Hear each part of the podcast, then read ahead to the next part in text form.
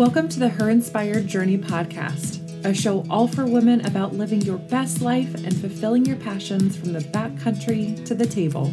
No matter where you are, what hurdles you faced, or where you want to go next, we're right here on this journey with you. It's time to take charge, pave your way, and create success.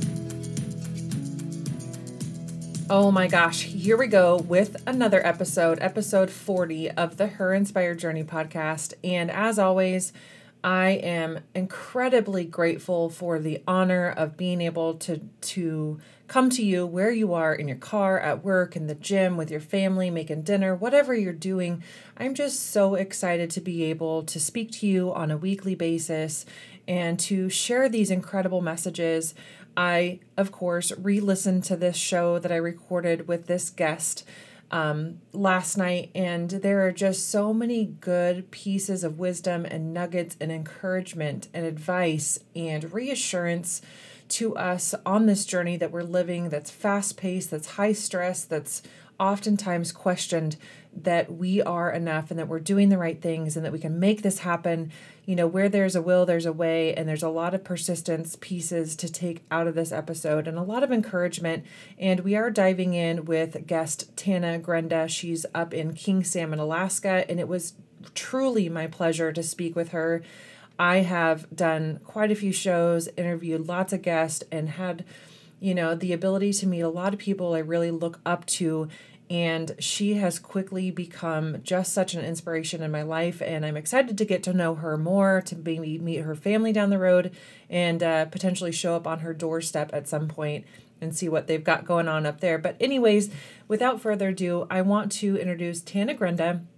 She is on instagram at tana sue fit. That's t-a-n-a-s-u-e underscore fit um, you can also look up what they're doing as far as their hunting videos on Stuck in the Rut.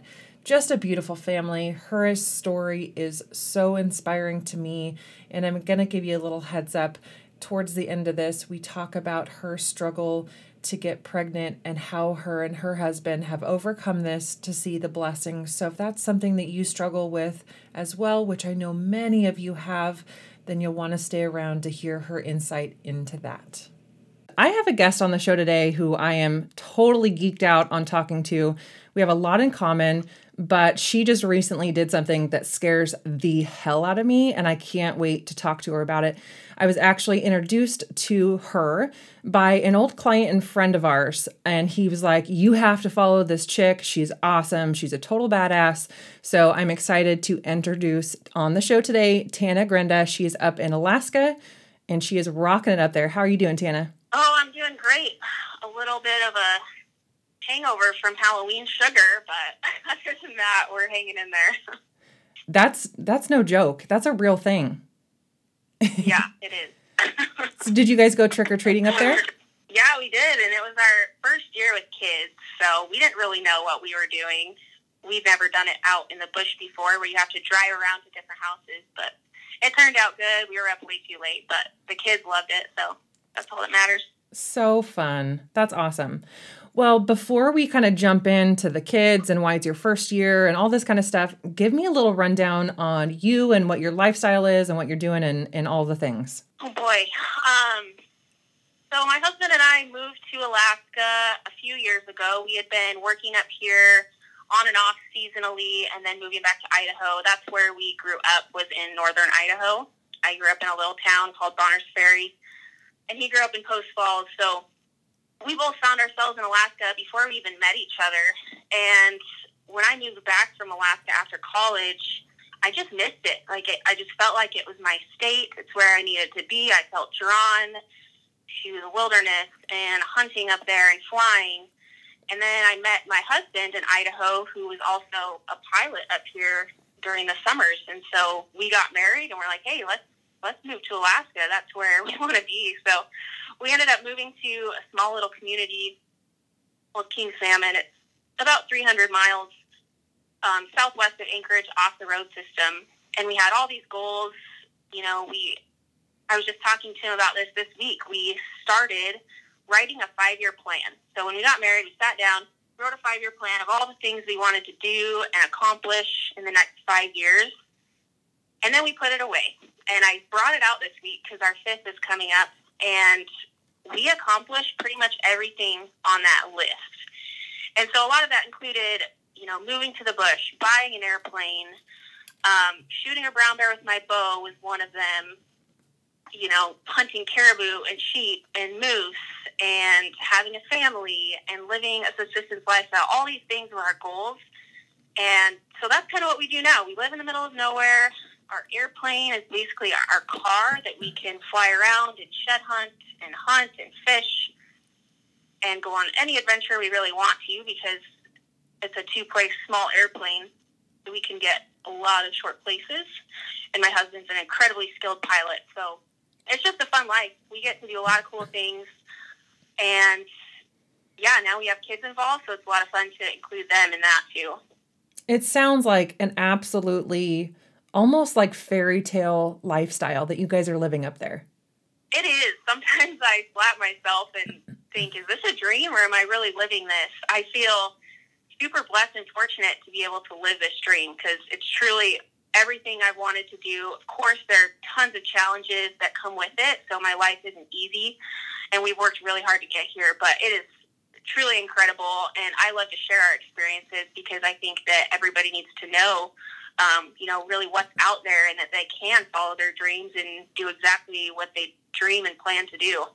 Definitely. There's a lot of power in that.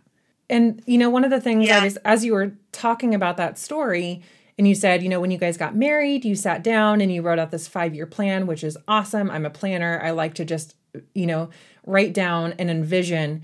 But I'm curious to know, you know, you said you you got it back out this week. So how, what did you do exactly? Was it by chance? I can't imagine it is, but how did you end up getting all of those things accomplished on that five year plan? What was your guys' method to getting that done? I think just writing things down, and I heard this in one of your podcasts too. Writing things down is super empowering, and I I don't even remember if I looked at this list even once. I may have glanced at it like year two or year three and said, "Yeah, we're doing pretty good," but just the power of writing things down. I think subconsciously it was in the back of our mind of everything that we needed to do to hit our goals. And my husband's a doer. I'm a doer. We're very much like if we talk and we say we're going to do something, we're going to do it. So I think just writing it down subconsciously, we did it. And I, I don't know if that's just in my subconscious or if that was just something that was always in the back of my mind, like I'm going to do this, um, or if it was just luck. I don't know, but I think the power of writing plans down and goals down is super huge. We do that at the beginning of every year as well. We write down every hunt that we want to go on and every adventure we want to do. And usually we get it done just by writing it down. That's amazing. And there is it's it's you don't just fall on the things that you want to do. You have to take action and there has to be, you know, the appropriate steps in order to be able to move you to that place. So, you know, hearing you say, you know, you, you may have glanced at it here or there once or twice, kind of just like solidifies to me that these are such things in your mind that you're like, we want to accomplish this. It's not something that's just like out of sight, out of mind. These are so powerful and such a driving force for us that we will accomplish this. We don't have to look back at this five year plan because it's it's so ingrained in who we are. Yeah, absolutely. That's awesome. Very cool. So what's the next step from here? Now that you've accomplished the five year goals, what's next? we sat down and we wrote another five year plan. and we actually split it up into three sections. We do uh, what we want to do, what we want to have, and who we want to be. So it's three different lists. And I just like that because it's always pushing us to be better people. It's pushing us to challenge ourselves um, and not just be comfortable with where we're at because I'm not good at just sitting still. I want to always go try something harder and go accomplish the next thing. Um, so I think in the next five years, you know, we really love where we're at. We'll probably stay here, um, definitely probably in Alaska our whole life. As much as we love Idaho, we just feel drawn to this place. Um, and yeah, we'll just see. I mean, I do live a lifestyle where I like to be spontaneous as well, but having a plan also helps with that. How do you kind of balance that out as somebody who likes to have a plan but also likes to have that spontaneity? Because i am the same way and sometimes i feel like it can cause a little bit of like second guessing in myself like am i making the right decision? Because i like to think a lot of things out but having the freedom just to fly by the seat of your pants if you will is kind of fun too. Yeah for sure. I think that i i was just like you and am like you still i always had everything written out i had my entire day planned to the hour being in alaska you cannot especially in the bush and flying and weather and all of the factors that go into hunts and planning you cannot plan everything out because it never goes as planned. so I had to really learn to pull back and make a plan, but then be totally okay if it totally blew up in my face. And then I had to make a plan B. So we have, you know, plan A, and sometimes we end up getting to like plan Z before it actually works out. And that's just the way it is living out here. Things don't go as planned. The weather can totally screw you. You could be out flying, ready to go, and then something happens where you have to get back home, whether it's a family thing or whether it's the weather literally pushes in and you're going to be stuck for weeks. Um, just the plans change all the time. And then, so I just had to learn to be okay with that. Make a plan, but be okay if it doesn't go through. And then make another plan and see if that one goes through. And if that doesn't, then make a different plan. And then the other thing that taught me to just really chill out and relax, if you will, is being a foster mom because – with these kids and with bringing in kids that you haven't raised, there are so many unknowns. Like literally, we only knew their first name when they moved in. We didn't know anything about them, and so I haven't been able to plan pretty much anything. We've had to really fly by the seat of our pants with this and just trust in God's plan that you know it's going to work out no matter what happens. So it's great to have a plan, but I think it's really important to step back and be okay with it if it doesn't work out and then not stress over it. Yes, absolutely. And I can't wait to jump into the kiddos and all of that. But pausing just for a second to talk about you know, ha- being somebody who wants to follow a, a good flow and has a plan and lines things out, you know, coming from where you guys lived in northern Idaho up to Alaska, where you've really had to implement that mindset shift in being flexible. What do you think are the most important things to keep in mind when you're trying to go, okay, if I set out to do this, but it doesn't happen, it'll be okay? Like, how do you mentally kind of put your okay, you know, hat on with those differences? It's hard. I mean, I still struggle with it. For example, last week we had to travel for some medical appointments because we have to fly by airplane to go to everything dental, medical, everything. And the travel literally changed 15 times in one day. And I was about to lose my mind. so I think the one thing that I do is just recognize that is this in my control or is it out of my control? If it's in my control, then sure, I can usually fix it. But if it's out of my control, then it is not something that I should stress about. It is not something that I need to get worked up over. So I think that's the main question and mindset shift that I've asked myself is, is this in my control? Because if it's not, then stressing over it is not going to fix it and it's not going to, you know, get me anywhere by worrying about it. Does that make sense? It's, that's huge. Yeah, absolutely. I got a call from a client of mine at the beginning of the week, and she was as distraught as she could be, and with good reason. There's just so many things happening in her life right now that, from every angle, I mean, every angle, are just coming after her. And I'm, you know, listening to her, and I'm, and I'm, and I'm just trying to put my head around, like, oh my gosh, how do I even give her words of encouragement? You know that are that are going to be like applicable to what she's going through. And you know after listening to her for a while the the number one thing i could say to her was you have to remember that although everything is piling up on you and from every angle you feel like you're being attacked they're all individual.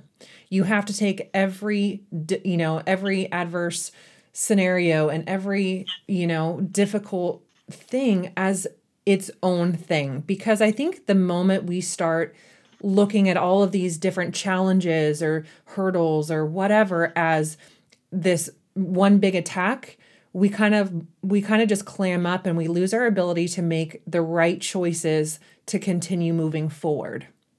And I think it's really important. And, yeah. and you just kind of mentioned it again. You know, is it in my control or out of my control? you know, because then I need to base my my reaction or you know what happens next based on that thing. So i think you know it's it's really good it's a good mindset um pr- practice i guess to kind of just evaluate those things dissect the, what's going on and figure out from there what your game plan is. Yeah absolutely. And i mean as you know as a fitness trainer and coach you're kind of a therapist to people. You have to help people with their mindset shifts you have to push them through all those hard barriers that they're hitting when they're trying to make changes in their lives, make these habit changes. I mean, how do you even deal with that with with pushing clients through those hard times? Um, I I deal with that almost on the daily as well, and I mean, obviously, I'm still learning, but it's pretty cool because I think we learn from each other. You know, we learn from each other our our struggles, and then we're able to support each other through them as well. I think that's it's it's so right and I can't tell you how many times I've had that same experience that you just mentioned. You know, you're helping your client understand what's going on and how they can in a healthy way walk through that. You know, not just back up or stop or quit. You know, you've got to help them get through that adversity. And so many times as a coach, I've got off the call or, you know, finished an email with somebody and I went, that's exactly, I mean, you have to practice what you preach. You know, you have to be able yeah. to do that. You know, you can't just, you know, there's, and, and we talked a little bit about this before we started, before we jumped online. There's so many unqualified coaches out there. And it, in oh, all oh, yeah. honesty, in all transparency, it drives me bonkers. Because the problem is people who desperately need change in their life don't know who to trust anymore because they've signed up for so and so's program or they've done coaching with, you know, XYZ company. And all of a sudden they mm-hmm. have been led down the wrong path. They've tried things that weren't healthy for them. It was a one size fits all, which doesn't work for anybody. And now they're yeah. they just have this bad taste in their mouth of what they can accomplish. I just feel like it pulls so much life out of these individuals and feeling like, well, gosh, I'm the failure when when really what failed was the approach that you tried or possibly the coach that you had. And that's kind of like a little sidebar, but I think it's really important to keep in mind. And if I can ever tell somebody who's tried and failed anything, it's that you just haven't found the right thing for you yet. Yeah. One of the questions I, I really wanted to talk to you about because I feel like there's this common misconception that trainers are always like on point, that we eat perfectly, that we don't have any hiccups, that we're always motivated, that we always get to the gym, you know, we never fall off track. So, what methods do you personally implement into your life that help steer you back on course? Because I know you fail, I fail, we all fail. So, how do you get yourself back on, you know, when you're tired, exhausted, when the kids are sick, when, you know, when you have those things that come up that kind of deviate the plan? I always go back to my why. And really, I feel so much better when I hit my workout when I'm eating well. Like for example, I ate I didn't eat that much candy last night, but I ate a little bit and today I feel horrible. So I just have to go back to my why. Why am I doing this? I'm doing this for myself. I'm doing this for my kids. I want to teach them how to be healthy and take care of their bodies. I am not 100%. I used to be when I was single at the time, you know. But now I'll be totally honest. I haven't gone to the gym in four days because I'm exhausted. So you have to learn to listen to your body, but you also have to go back to your why and remember why you started all of this in the first place and really stay focused on your goals ahead because you're the only person in charge of your life and your happiness and with action. I mean, of course, circumstances are going to come in our way and life is going to happen, but life has everything to do with your focus. So if you're focused on the right things, even when you fall off, you have to brush that off and not beat yourself up over it and just hop back on and move forward. I think if we keep looking back at how much we screwed up, that's going to, you know, derail us moving forward. We really have to look at our why, look at where we want to go, and stay focused moving forward.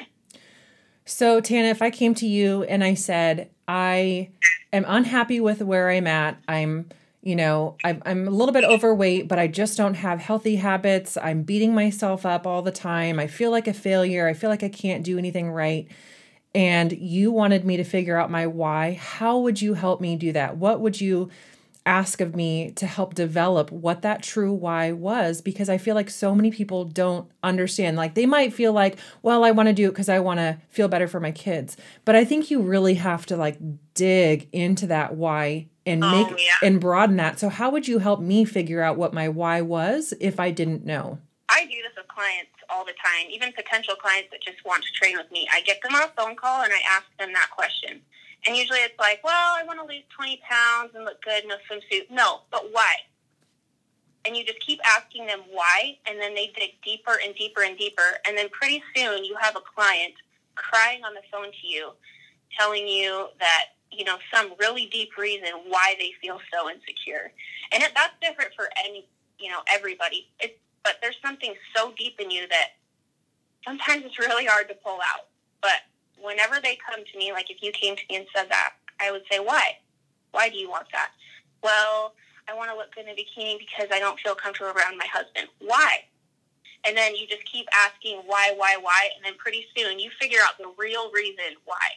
And at that point, they have a strong enough why it's going to pull them through. The people that can't find that why, I say, well, I want you to think about it for a few days, and if you can come up with a really, really good reason, come back to me. Because as of now, losing 20 pounds is not going to drive you to do everything that I, you know, give you to do. Um, does that make sense? It makes total sense. sense.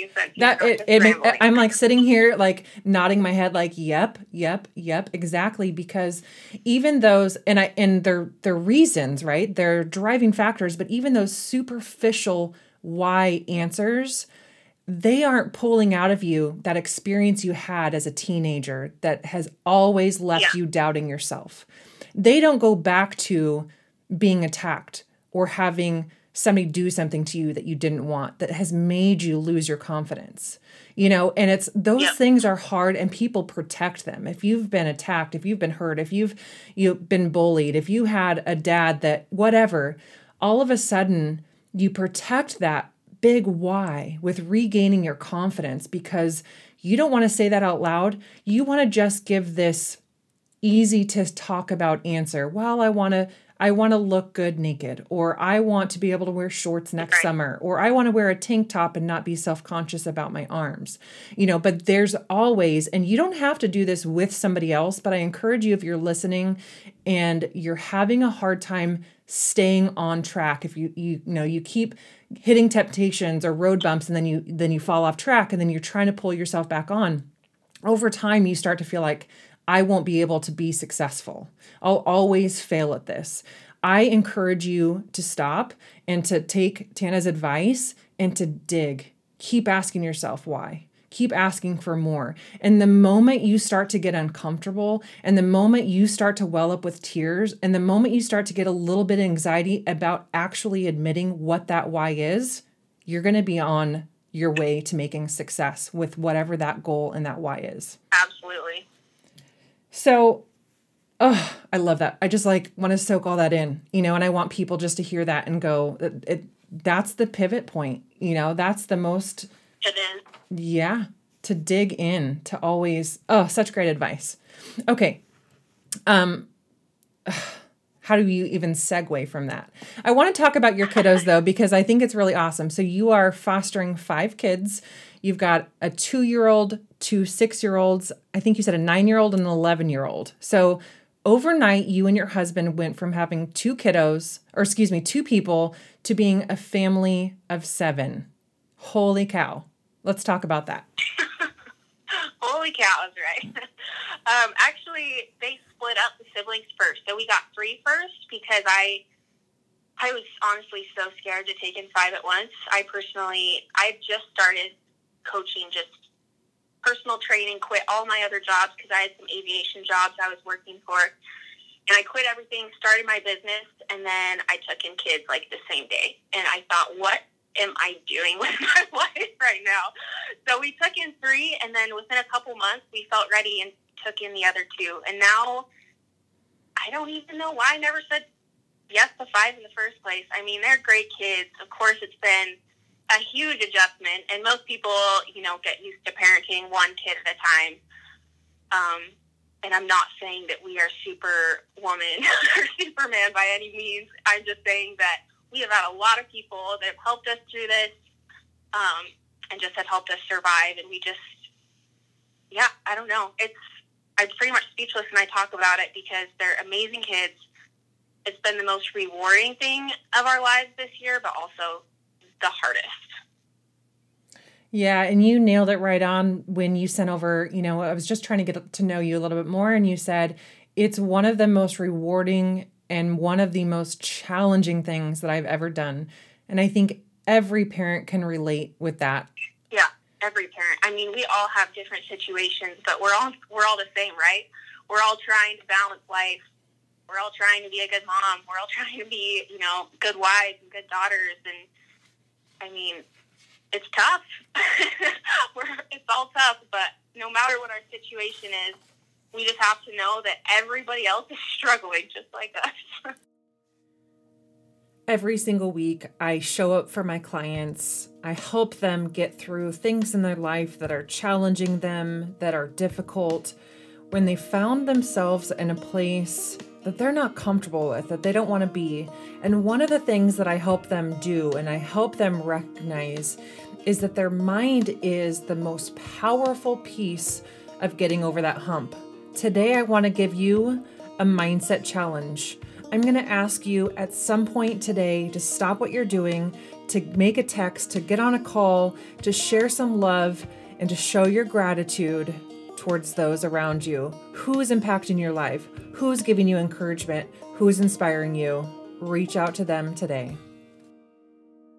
It's so true. And I tell myself that a lot also because I think in a world where so many of us get in the habit of comparing where we are, what we do, what we have, you know, all those things with other people's lives, it's it's so easy to automatically feel not good enough at your job or being a parent or, you know, all of those things. It's so hard not to just feel like you are the one that's not doing it right.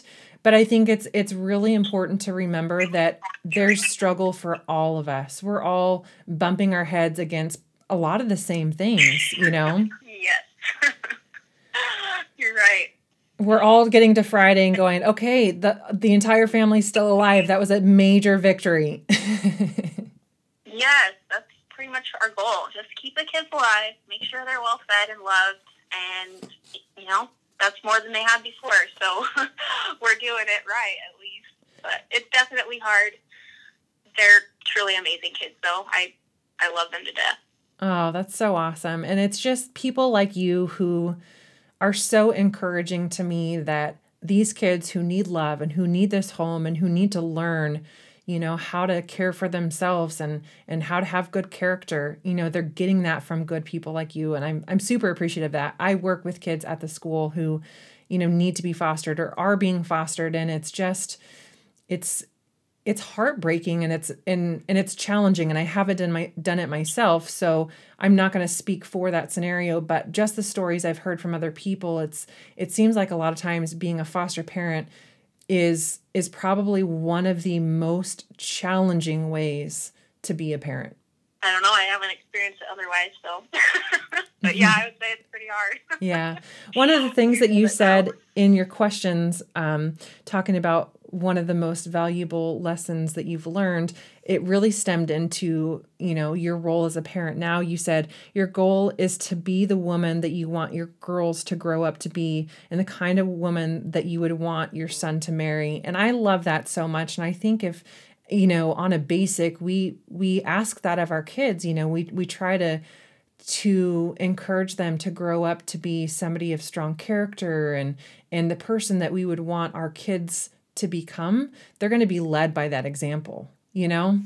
Yeah, for sure. And I think we can learn so much from kids too. You know, they're little kids are just pure. I mean, they haven't been through all the things that we have as adults, but some of these kids, especially that come into care, have been through much more than I ever would as far as challenging situations. So they often teach me that I can do hard things. Because mm-hmm. they've done it and they still choose to be happy and they still choose to move forward. So I'm able to look at them and they've taught me probably more than I've ever taught them. But how cool is that? That we can, as families, like grow together, encourage ourselves to be better, um, but still want to give them, you know, the best life ever, so that as adults they're just good people and that they have a strong enough um, base that they know they're worth it. They have self esteem. They know they can do anything that they put their mind to, and that's truly my ultimate goal as a mom is just to give them the life that they haven't had, um, and just teach them to fly. You know, give them the the confidence that they can do it, and then let them go. Definitely. Oh yes, for sure. And that's a that's a great point that we we learn from them probably more than they ever learn from us, which is super powerful. But speaking of learning, what do they think about your guys's, you know, subsistence lifestyle and how you guys, you know, just basically provide for yourselves? Are they think that's pretty cool? Do they like to hunt? Do some of them not like to hunt? So they grew up in a village, in an Alaska Native village, actually. so that's part of their culture. But they were never really exposed to that as kids. So it's really cool for us to get to show them that. You know, we we took them out this past winter when they first moved in and we trapped some beavers and they got their first beavers. And then we took our oldest, who's 11, because you can hunt. Yeah, you get your own stuff when you're 10 up here or hunt with an adult at any time. But she went and got her first caribou and she got a really nice bull and she was pumped. And so it's really cool to just involve them in that stuff. They love it. They love the outdoors. Um, and then we do a lot of subsistence fishing. So we caught hundreds and hundreds of fresh salmon this year and they processed it all. Like, you know, we taught them how to package all of it. So everything that we've done, they've learned to do from field to table. Um, we process all our own meat, grind our own burger, package it, all that stuff. And they love it, which I'm super thankful for because that's all we know how to do. So um, just involving them in that is really cool. That's awesome. So, what do they think of this uh, brown bear? Because, oh, oh my gosh, honestly, I was reading your posts on that and just like trying to envision. And I had just got back from Alaska from that sheep hunt. And so I'm like, I'm literally, I'm hearing the sound of you know the the tundra crunching under my feet as you're talking about stalking in and the wind blowing and all this stuff. So tell us that story. And then uh, I, i'd love to hear what their impression is. Maybe it's not as mind-blowing to them as it is to me sitting here in oregon but what was their impression of that hunt? The kids um, they were super proud of me. I mean they wanted me to get one really bad and the first thing that my daughter said was can i go kill one? So wow. they they are not scared at all. However, my oldest daughter, on her caribou hunt, after she shot her caribou, my husband and her walked up to it and they got charged by a sow and a cub. And that was her first hunting experience, is shooting a caribou, walking up to it, and getting charged. And so she's pretty terrified of them as well. And so I wanted to show her that, hey, these bears don't have anything on us. Like, we can protect ourselves. We can make this happen. I'm going to show you how to do it. I'm going to do it with my bow. She's like, what? I said, yep, I'm going to do it. And she's like, please be careful.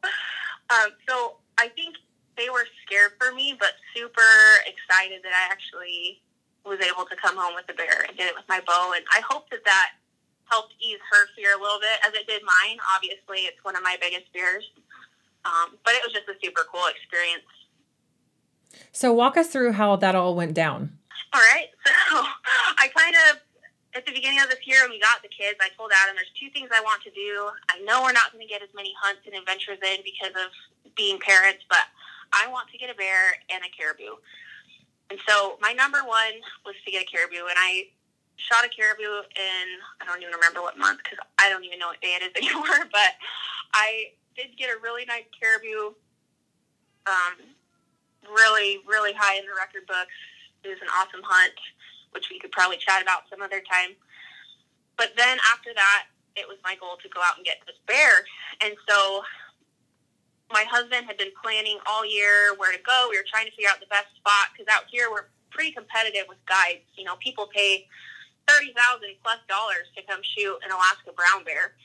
So we were competing with all these spots, trying to figure out where the best place was to go. I talked with a bunch of old timers to figure out their strategies on how to sneak in with a bear. And I don't know if you've ever done a hunt where you've just had to sit in glass for hours and hours and not spread your scent. Have you? Mm-hmm. Yeah, that's hard for me because I like to hike and I like to move, and so it was really, really hard for me. With bears, you have to sit. You cannot spread your scent whatsoever. So we literally sat for 12 hours a day and glassed and glassed and glassed and glassed. And when I talked to these old timers that have killed a lot of bears with their bow, they said the main thing is when you're in the fall, they are salmon bears. They're fishing on the streams. They're fattening up for winter before hibernation. So you watch those bears for two days. He said, don't move, stay in the same spot. Watch those bears for two days, figure out what their patterns are. And then when you figure out a spot where you can go down and sneak in and get one, then you go in, like on day three or 4 Mm-hmm. So we're like, okay, that can't be too hard. We see bears all the time down here on streams. We flew out because we fly ourselves out to a spot, and there were no bears on the streams. Like, crap. now what? and it was a great spot. I mean, we saw 13 bears the first day, um, and just multiple bears, but there was no bears on the streams, and we couldn't figure out why. And when we crossed the stream, we realized that they were fresh salmon that had just run in from the ocean. They were not red. They were not spawned out. The bears couldn't fish them because they were too fresh. So Mhm. we had a really late run. We had really weird weather this summer. You know, it got really hot. It was just really bizarre. So it kind of turned into a hunt where we had to just stock up on a bear that was in transition because they would just move from one canyon to the next and they would not sit on the streams. There was no patterns. We were just kind of like, well, I guess we're just going to figure out how to do this. So we sat there for three days in the same spot, glassing, and it was freezing. I tell you what, it was blowing 40 to 50. It was raining. It didn't rain that much, thankfully. The weather was pretty nice, but the wind was cold, and I I need to hike around to stay warm personally. Um, but I made it. I just still sat there, and I do like squats in place or push-ups in place to warm up. So day three or four comes around. We finally see this bear. Oh yeah, my husband also cut his leg with a machete. That was fun. Oh no. Um, day four rolls around, and we see this nice bear walking down the beach. And it cut up this canyon, went in the alders, didn't see it again, and then all of a sudden it came out and it was coming right toward us. So I was going to cut it off. I was going to cut it off as it was transitioning from one canyon to another. So I ran down the hill to like get in position where this main bear, bear trail was, and it never came out. It bedded down like right by our tent in our camp. I'm like, shoot.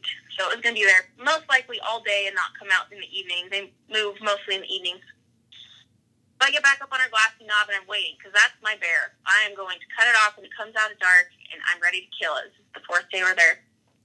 And of course, uh, I had a law enforcement officer land on us, walk all the way up, spread his scent everywhere, right through the alders where the bear was, right through all the trails, touched every tree and every branch, and I was furious. Like, you gotta be kidding me. I was, it was almost prime time. It was like one hour before prime time, and he ruined my stock. And I don't know. I guess you know the highs and lows of hunt, but that was my ultimate low. Is I've done all of this. We've gotten out here. Like, I just want nothing more to get home to my kids because I miss them, first of all. But second of all, I need to get bear with my bow. I don't know what it is. Once you have kids, you just feel like you have to tag out, Mm-hmm. you know? Mm-hmm. Do you feel like that? oh yeah, absolutely. Yeah, I felt this pressure that I had to get this done. I wanted to conquer my fear, and he blew my stock. And I just sat there almost in tears, like, I don't know what to do now. Our stock is blown. As soon as that is spread, bears are gone. They don't come there anymore. They'll smell it from a mile away. It was windy. I thought there was no chance. So he checked our tags. He left. I get that he has to do his job, I didn't even have a bear down yet. So I was pretty frustrated. And then we were sitting there. I looked at Adam. I'm like, well, I guess we just sit here and probably not see any more bears. And just at that moment, when I was in the biggest low of my life, Adam spots a bear from the opposite direction, about a mile away. And it's a pretty nice blonde one, and it's working its way right toward us. And you know how that is. You just have the biggest low of your hunt, and then all of a sudden you're just like, holy crap, I got to get my stuff together. We got to go. There's, there it is. So that's what we did. We packed everything up. We film all of our hunts. So I have the GoPro, my husband on the camera. I am running like full speed down this ridge to get into position on this bear before it crosses and gets to that scent where that guy had walked. And at that point, it was blowing 20, about 20 miles per hour right in my face. So I knew it wouldn't be able to hear me as I was running. Um, it wasn't going to see me. It was in tall grass. So we just ran full speed down there, and I was losing my crap. I mean, I'm scared. I'm like, this is the moment I've been waiting for. And everything just worked out. Everything lined up. The stars lined up, and we ended up getting into position on this creek where it was working its way up and I crouched low and I was right on the bank and I was hoping it was going to come up like 20 yards across the creek for me. And then it started going the other direction. So I crossed, got to the other side, got in position, and then it started walking directly at me like it was going to step on my face. if it kept coming this way. I was like, shoot, this is way too close to the shot. So I scooted back five yards. It was going to walk right past me on this bank I was sitting on as it was fishing and or looking for fish. And once it got about 60 yards away from me, walking right at me, it crossed the creek and went to the other side. So at that point, my fear of bears was like, okay, I have a creek between us. This is my moment. This is the chance I've waited for. And I knew I needed to close the distance just a little closer because it was over a 60 yard shot and it was the perfect 20 mile per hour crosswind. And I haven't practiced in that much wind. And so I was a little bit worried.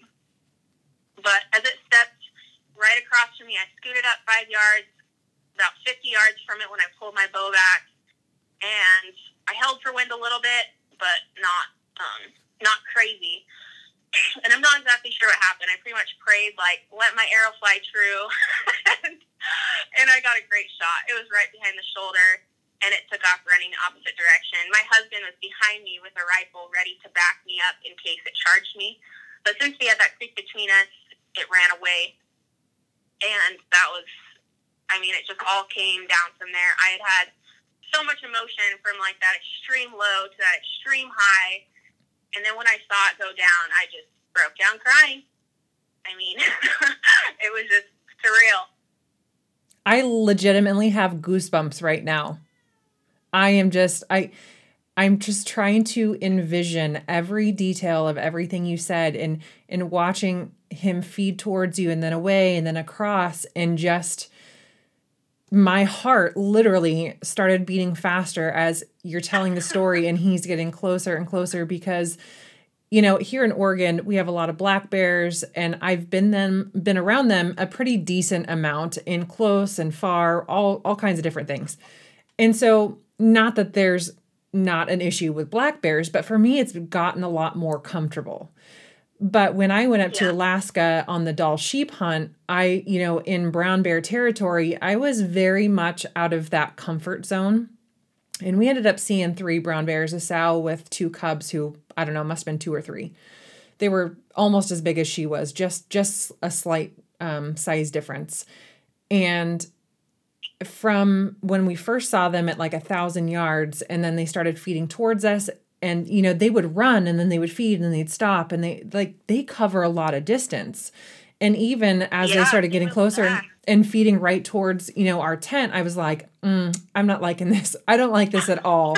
Like if there was an easy button or like a hey come pick me up button i probably would have been really close to pressing it then. So i can't even imagine how you feel as you're literally running full speed to this bear, to cut this bear off, to get in just about as close as you can. And then at that moment, you realize I've got to back up because he's going to he's gonna he's gonna meet me here in this spot i'm standing yeah. like did you ever have a moment where you thought i'm literally crazy this this is crazy yeah but i think that i talked myself into it all year that i was 100% i'm doing this no matter what and people told me I was crazy, and I told myself I was crazy, and even my husband on the stock, as we were a couple hundred yards away running in on this thing, he looked at me. He's like, "Honey, I won't think any less of you if you shoot this with a rifle."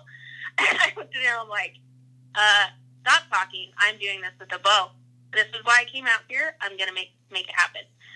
I was like, "You just stay back there and shoot it if it comes at me." He's like, "Okay."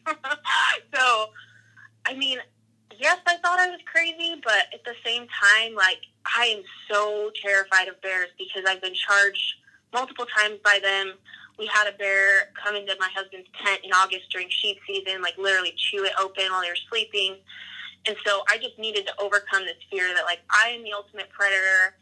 I don't need to be afraid of this anymore because if I can sneak up on this and do it with my bow, like that's the ultimate, you know, for me. That was a personal goal. Like not everybody needs that, but I did. so what do you think facing that fear directly? What lesson, what are the biggest lessons that you learned from that? Well, truly it goes back to practicing what I preach and to my clients all the time. I preach that you can do hard things. You can face your fears. You can overcome anything that you put your mind to. And so I wanted to prove to myself that I could do that. You know, I have clients that are like, I am so afraid to go to a gym or step foot in a gym. And I'm like, here, okay, I'm going to go shoot a bear with my bow because that's my biggest fear. Then you need to go step foot in the gym. You know, I want people to practice what I preach. And so for me, it was proving to myself that I could do it, but also showing to others that they can do whatever they put their mind to. They just have to move forward and take action. Um, and so for me, that that was the biggest lesson that you can truly do whatever you put your mind to, because what I thought was impossible, I was able to do. So where do you see the importance for people to get outside of that comfort zone because it's it is really hard and you know it's funny that you mentioned that because that's a very common fear for people is stepping outside going to the gym working out in front of other people. But where do you find the yeah. real value in in i would say forcing yourself to step outside of the comfort zone that you're in and get uncomfortable? Like what does that do for you overall long term reaching your goals that kind of thing? It all comes down to growth. When you are comfortable you're not growing. I love this quote. It's um, I have to think about it for a second. There's no growth in the comfort zone, and there's no comfort in the growth zone. Mm, so when mm-hmm. you are mm-hmm. comfortable, you're not growing. if you want to grow and you want to push forward and you want to constantly stretch yourself to be better and be stronger, you have to get uncomfortable. Period. And people are so afraid to be uncomfortable. I don't know what it is. I'm super comfortable with being uncomfortable because I'm always uncomfortable. Let's be real. I live in a crazy place, do a lot of crazy things, but it's still scary. It doesn't take away from the fact that it's scary, but being uncomfortable means that you're growing. Yes. Does that make sense? It makes perfect sense. I can relate that to a lot of my life in the very recent past and right now. Um, and for me, you know, without getting into this story, which I'll talk about in another episode probably, it, there is this realization, I think, for people when you're in that moment or when you're facing that adversity or when you're in the midst of that challenge and things get really difficult. And I know it sounds so cliche, but brace yourself because that's when you keep taking action and the shift happens. Yep but it's hard to stay there and you i think one of the biggest things that you have to attach to getting uncomfortable is faith you have to attach yeah. the trust and knowing and believing in yourself and believing in the situation and believing that if you just keep moving forward you're gonna make it you know, and making it is going to be so different. It's going to be so relative to wherever you are, but that foot just has to keep inching forward. You have to keep making progress. You have to keep that momentum because even through that uncomfortableness, and most definitely in the times where you feel like, I should just give up. I should wave the white flag. I should call it right here. That's when you're almost there. Yep. Because at that moment, I was ready to give up. I was seriously in that just super low state of this isn't going to happen. I believed in myself and I couldn't do it. and we all have those moments. We all have those weak moments where we're ready to just give up. But that's when it happens and then you go and you make it happen. So, do you have a mantra that you fall to when you're kind of on that fence of, you know, questioning your follow through, or do you have do you just turn it off? Do you turn off the voice? How do you navigate getting through that and, and staying on course? You know, this is probably sounds terrible, but my dad raised me on Eminem. And so that song, uh, you have one chance, one opportunity to seize everything you ever wanted. That song, or just that phrase, has stuck in my head my whole life. That when things get hard, I've always told myself, like, I have one chance, I have one opportunity, but I have to make it happen. And I have to at least try or give it 100%. Even if it doesn't happen, if I give 100%, then I know I did all I could do. And so that's that's a silly mantra, I know, like Eminem, what the heck, but my dad literally engraved that song in my head from the time I was little, and it's actually helped me through a lot of uh, hard situations. Well, I think whether it sounds silly or not, it's it's very pertinent to you. You know, it's something that you've connected with. And I think it's yeah. important for other people to connect with something that helps them just, you know, it's like this is kind of a squirrel moment, but uh, my shooting coach, Joel Turner with Shot IQ, he's very much a mantra person. And, you know, in I've done several of his seminars and I've hosted some, you know, with him and with some of my clients. And every single one of them, they connect with their own version of that same mantra. You know, there's one one one moment, one opportunity.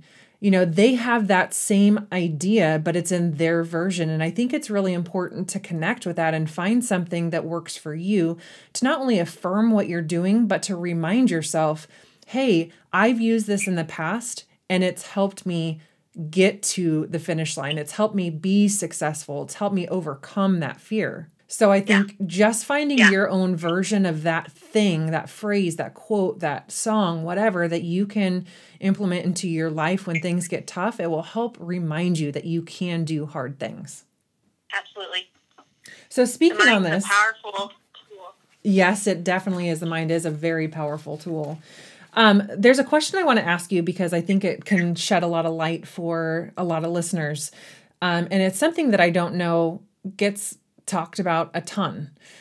But if you look back at your life and you think about when you struggled the most, when you were the most unsure of yourself or in the hardest place, what would you wish that you could go back and tell yourself now. Now, we can't undo the things of the past, and I think every situation we go through are vital in getting us to where we are now mindset, life, all that kind of stuff. But in the way of going back and encouraging somebody who may be going through something similar, what would that encouragement to yourself in that place be? Oh boy, um, I'm trying to think of the hardest times. There's a lot of hard things. I'm going to be super vulnerable and open right now. Um, the hardest thing that I've ever had to go through is infertility. And I've tried for five years to be a mom, right? So that's my hardest, biggest challenge. And in those moments, I literally felt worthless. Like for years, I felt worthless that I wasn't good enough, that I couldn't do the one thing that I was supposed to do as a woman and have a kid, have a baby. I did everything, everything possible. Like spent all the money on every test and every procedure. And in those moments, like I just wish that I could have told myself that it's all gonna work out. It's all gonna work out in the end. You can't see the big picture now, but it's going to work out. Eventually, something is going to happen that's going to give you this gift that you want so bad. And look, like for five years, I was just trying to have one baby. And then overnight, I got five amazing kids and I'm like tearing up over this right now because it's sometimes the hardest struggles we have. We don't know what the big picture is going to be, but oftentimes it's going to turn out a thousand times better than you could ever imagine. So you just have to keep, like you said, put one foot in front of the other, keep moving forward because life has little to do with the circumstances of our life and everything to do with the focus of our life. So if you can focus on what brings you joy, what brings you happiness, and move through those hard times, you're going to realize later why. You're going to realize that all those little things led you to that success eventually. Oh my gosh, it's it's so true. It's it's so true and so many women share that same feeling. And it's crazy because if you're listening and you've also struggled with those feelings of feeling worthless or unable to do your job as a woman, you can you can connect with that, but there's so many hard situations in life that we question everything and we don't understand and we don't see how it could ever bring value or blessings to our life. And I promise, if you, even in the worst of it, if you trust it, if you know that even as bad as it hurts and as heartbroken as you feel or as devastated as you are, there is some point in your journey, in this entire lifetime that you'll spend on earth, it will become evident if your eyes are open and your heart is open to seeing those things. I know that there's a lot of women, specifically who listen to this show, who have dealt with infertility. Do you have and and and right now they're walking through that. How do you speak to them, Tana, to just convey the message and going back to your feelings of of feeling inadequate or or of not being able to give yourself and your husband a baby how do you what would you say to them to encourage them to love themselves again and to find their value and to to get those very untrue words out of their head? Oh it's such a hard thing. It's so hard. Um i would say that the ability to bear children does not define you that i truly thought that it did i thought that it did define who i was but it doesn't your your personality, the blessings that you have to give to other people, um, helping others, like being there for them, being a light, even when it's so freaking hard to get through it, is that's just so important to get out of your head. For one, you're not alone. I used to think I was always alone in this, and I was the only one because everyone around me was having babies except me. For one, you're not alone because I know so many women that struggle with this. And two, the ability to bear children does not define you. You have to find who you are and what you want to do and just still go after your dreams. Like, I really made it a point to do everything that we wanted to do as husband and wife. Even though we wanted kids and wanted to share it with them, like we did everything we possibly could. We went on every hunt we wanted to, um, every adventure. We would do everything we possibly could because truly, once you have kids, you don't have time to do that stuff anymore. And I used to look at people and be like, well, I would give up all of that to have kids. But now that I am a mom, I'm like, holy crap. Like, I'm glad I got to do all of those things and get closer to my husband in that way. But also just know that that doesn't define who you are. You are so much better than that. You're so much more than that. And you have so much to give to the world.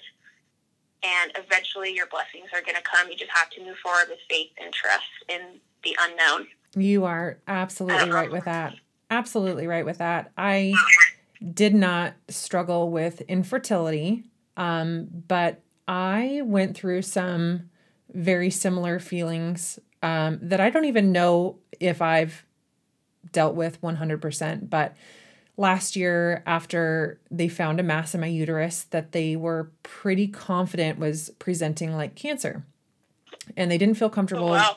with doing a biopsy, they thought, the very best approach would be to go and do a total hysterectomy.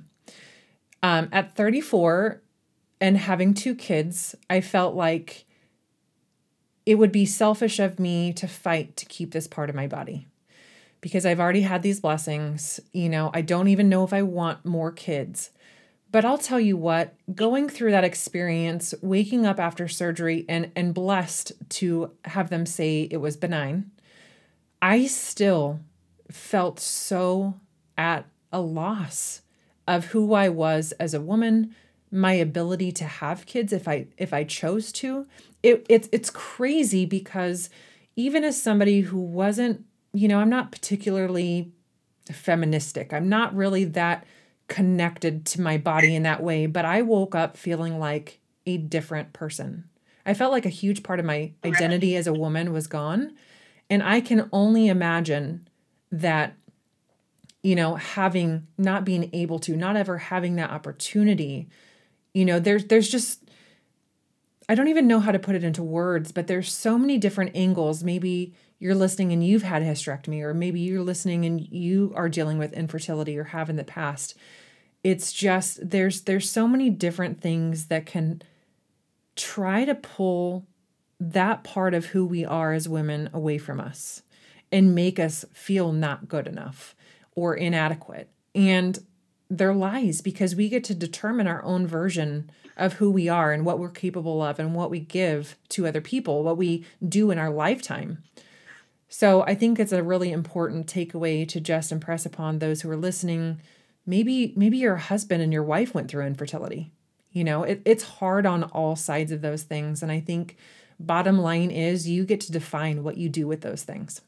Yeah. And you can choose, you know, whether you can wallow in self pity for years and years and years, or you can choose to be happy anyway. And I'll be the first to admit, like I, I didn't take it well the first couple years that I realized I couldn't have kids. But after that, I realized, okay, I could either sit here and be sad about it, or I could move on with my life. And that's the hardest part. It's so hard. it's so hard to just move forward and pretend like everything's okay. But it is okay to not be okay, first of all but then pick yourself up and move forward and do what makes you happy and what brings you joy and what brings you happiness because eventually those blessings will come and most likely it'll be like a million times better than you ever imagined it so i couldn't have said it better myself and although i feel like we could roll on for hours today I'm going to have to break it off right here. Send everybody with these tidbits for today and your awesome bear hunting story and just the blessings that you've, you know, just been able to convey to listeners and the encouragement. And I hope that so many people listen to this and it makes them really start spinning the wheels in their own life again and trying to dig deeper, get uncomfortable, make changes, go after the things that they really want, and pursue the life that they really desire to have. Thanks so much for having me on, Courtney. You're so inspiring to many people. So just keep keep on keeping on, keep inspiring. You're awesome. Isn't Tana just an amazing woman? She brought me so much motivation to just reassess where I'm at, how I'm doing things, how I'm showing up in my life, and how I'm giving back to others. Please reach out to her, send her a hello, check in and see what she's doing, and just stay in tune you can reach her on Instagram at Tana Sue underscore fit. She's definitely somebody you want to have as a friend in your life. Next week on the show, I have some really fun, different spins on recording, and I actually have interviewed a couple guests on their recent harvest. They've got some amazing stories from this year. So, we're going to be doing some shorter episodes, listening to how everything went down for them, their success, and celebrating that with them. So, make sure you tune in next Wednesday to check out the episode with Jessica Poignier. She is from Grants Pass, Oregon, and she this year killed her very first bull elk. It's an amazing story, and she is a newbie, which makes it even more awesome. You won't want to miss it. Well, ladies, that does it for this show for today. I hope that you found some inspiration, some good advice, and definitely some encouragement to take with you on the rest of your week. I'm already looking forward to coming back next week and giving you some more insight, some inspiration, and some tips on how to navigate your best life. Please be sure to hit the subscribe button and leave a review. Your feedback is so important to me. I would love to know the questions that you have, any topics or ideas, and your feedback. You are so valuable to me, and I really appreciate you taking the time to leave the review and subscribe to the show. See you next week on Her Inspired Journey.